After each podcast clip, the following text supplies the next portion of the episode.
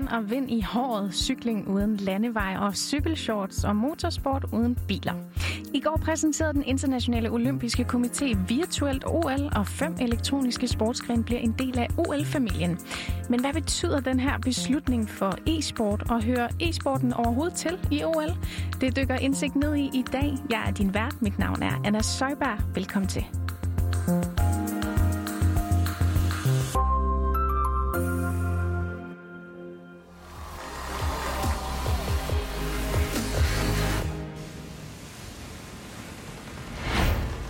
Hello, good evening, good morning, but most of all, good evening to all of you Danish sailing fans sitting out there, and welcome to the Danish National Championship 2021.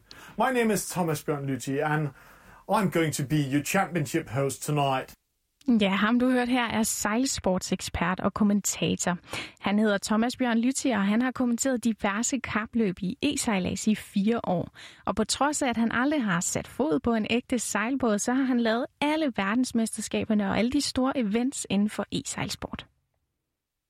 Det er rigtig stort, fordi øh, når jeg ser på øh, de spil, som skal være med til virtuel sejlads, eller virtuel øh, OL, så øh, vil jeg sige, at sejlsporten er jo en af de få af spillene, hvor man virkelig kan bygge bro mellem den rigtige sport og den virtuelle sport. Fordi i virtuel sejlads, eller e-sailing, som det også hedder, der øh, er det også rigtige sejler, der er topatleter i det spil.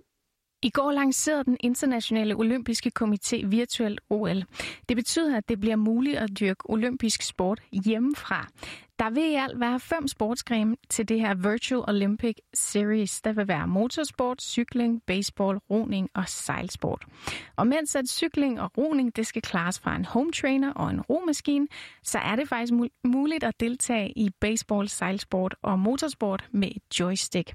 Det sker i samarbejde med fem internationale sportsforbund, og det får verdenspremiere den 13. maj, altså mere end to måneder tidligere end det fysiske OL at man kan bruge e-sport og gaming til fan engagement.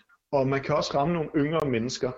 Øhm, hvis man skal sammenligne det lidt, øh, hvis, hvis du ser håndbold på fjernsyn, det er der ikke noget galt med det, jeg siger nu, fordi det viser bare, hvem, det, hvem der interesserer sig meget for håndbold. Men hvis du prøver at kigge på tv-billederne, så er folk i håndbold er jo ja, plus 40, dem der sidder som fans derude. Der er ikke nogen unge mennesker, der er derinde. Og nu har man en mulighed for at interagere i nogle sportsgrene med unge mennesker på de platforme og de steder, hvor de unge er. Ja, og en ung, der håber at kunne kvalificere sig til OL, det er Lukas Mor. Han har en far, der er professionel sejler, og en fætter, der er professionel Counter-Strike-spiller. Derfor har det altid ligget i kortene, at Lukas han skulle kombinere de to ting. Han startede med e-sejlsport i 2007, og i år der vandt han Danmarksmesterskabet igen. Ja, det var så andet år i træk, jeg vandt DMI i sejlsport. Øhm, konkurrencen var lidt, lidt højere i år. Niveauet var blevet meget højere end sidste år. Øhm, så det var super fedt. Også for mig. Øhm, men også generelt bare for det danske isejlads. Og nu er det næste store mål at kvalificere sig til virtuelt OL. Det vil kræve ekstra timer på vandet, både virtuelt, men altså også på det virkelige hav. Jeg tror, jeg vil sejle nogle, noget mere uh, fleet race i hvert fald. Øhm, det skal der nok lægges en del flere timer i. Og så er det jo, som mange, mange ting, det er timer på vandet, der gør det i sidste ende. Jeg tror, i mit tilfælde bliver det, bliver det begge dele. Nu er sejlsportssæsonen jo også startet, nu når vejret er blevet lidt varmere, og restriktionerne er ændret sig lidt. Med lanceringen af det her virtuelle OL, der hører en enorm anerkendelse af e-sport. Men hører e-sport overhovedet til i den olympiske verden, som normalt udelukkende består af topatleter, som dedikerer al deres tid til netop det? Ja, man kan jo diskutere, det hører det til. Øh, jeg mener personligt, at sportssimulators, altså ting, der er til OL, sportsgrene, der er til OL, og de sportsgrene, som man viser øh, i den virtuelle verden, hvis de to går hånd i hånd, så hører det til. Det betyder faktisk, at øh, går vi tilbage til det allerførste VM, vi havde i Florida i øh, 2018, der øh, vinderen, han hed El One, han var fra Frankrig, han var 37 år, og han var tidligere sejler, men sejlede ikke mere. Derfor var han en gamer, der hyggede sig meget om det her, fordi han interesserede sig lidt for sejlads, og nu kunne han spille sit sejlsportspil.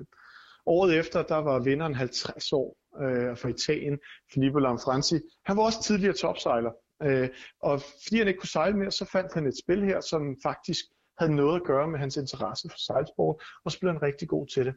Derfor der er en kæmpe brobygning mellem øh, virtuel sejlads og rigtig sejlads.